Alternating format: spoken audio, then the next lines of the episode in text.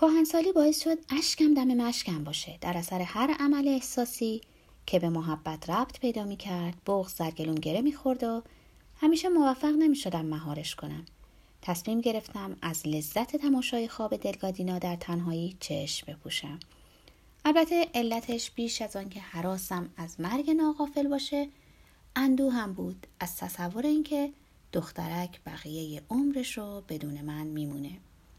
یکی از اون روزهای نامطمئن از سر تفنن گذرم به خیابون عیونی لوس نوتاریوس افتاد و حسابی یکه خوردم وقتی دیدم هتلی قدیمی که کمی قبل از دوازده سالگی به اجبار هنر عشق را آنجا آموختم به ویرانه‌ای بدل شده است.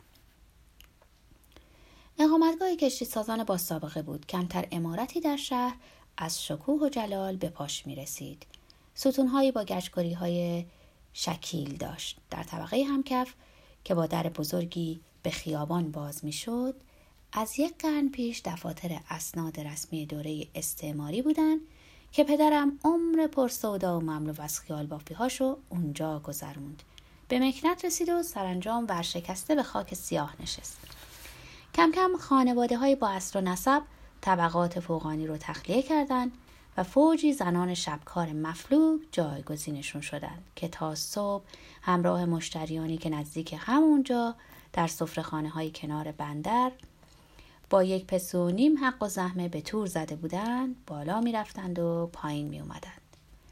در دوازده سالگی هنگامی که هنوز شلوار کوتاه و پوتینای مخصوص شاگرد مدرسه ها رو می پوشیدم، یه بار که پدرم در یکی از جلسه های پایان ناپذیرش سرگرم بحث بود، وسوسه مشاهده طبقات بالا بر من غلبه کرد و با صحنه‌ای ملکوتی مواجه شدم.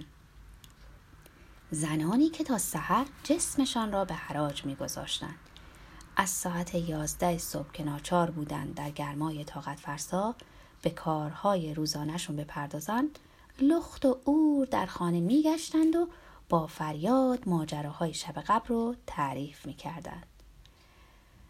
وحشت برم داشت. فقط یک چیز به ذهنم رسید: از همون راهی که اومده بودم فرار کنم. اما هنوز به خود نجنبیده بودم که زن برهنه‌ای تنومند و قلچماق که تنش بوی صابون کوهی میداد، منو از عقب چسبید و بغل کرد و معلق در هوا در میان داد و قال و کف زدن‌های دست جمعی سایر ساکنان به سمت اتاق خوابش برد. بیان که بتونم ببینمش، پشت بر تشک روی تخت خواب چهار نفرش ولو شدم.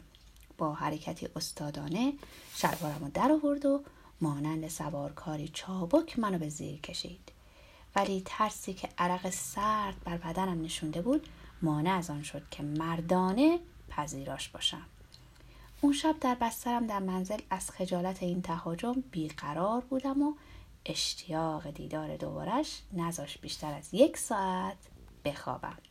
به همین جهت صبح روز بعد هنگامی که شب زنده داران هنوز خواب بودن، با قدم های لرزان از پله ها بالا رفتم و خود را به اتاقش رسوندم و با عشقی جنون‌آمیز و ناپایدار که تندباد بی‌شفقت زندگی واقعی برق‌آسا تاراندش، اشک ریزان و فریاد کنان او را از خواب پراندم. کاستورینا نام داشت و ملکه نجیب خانه بود.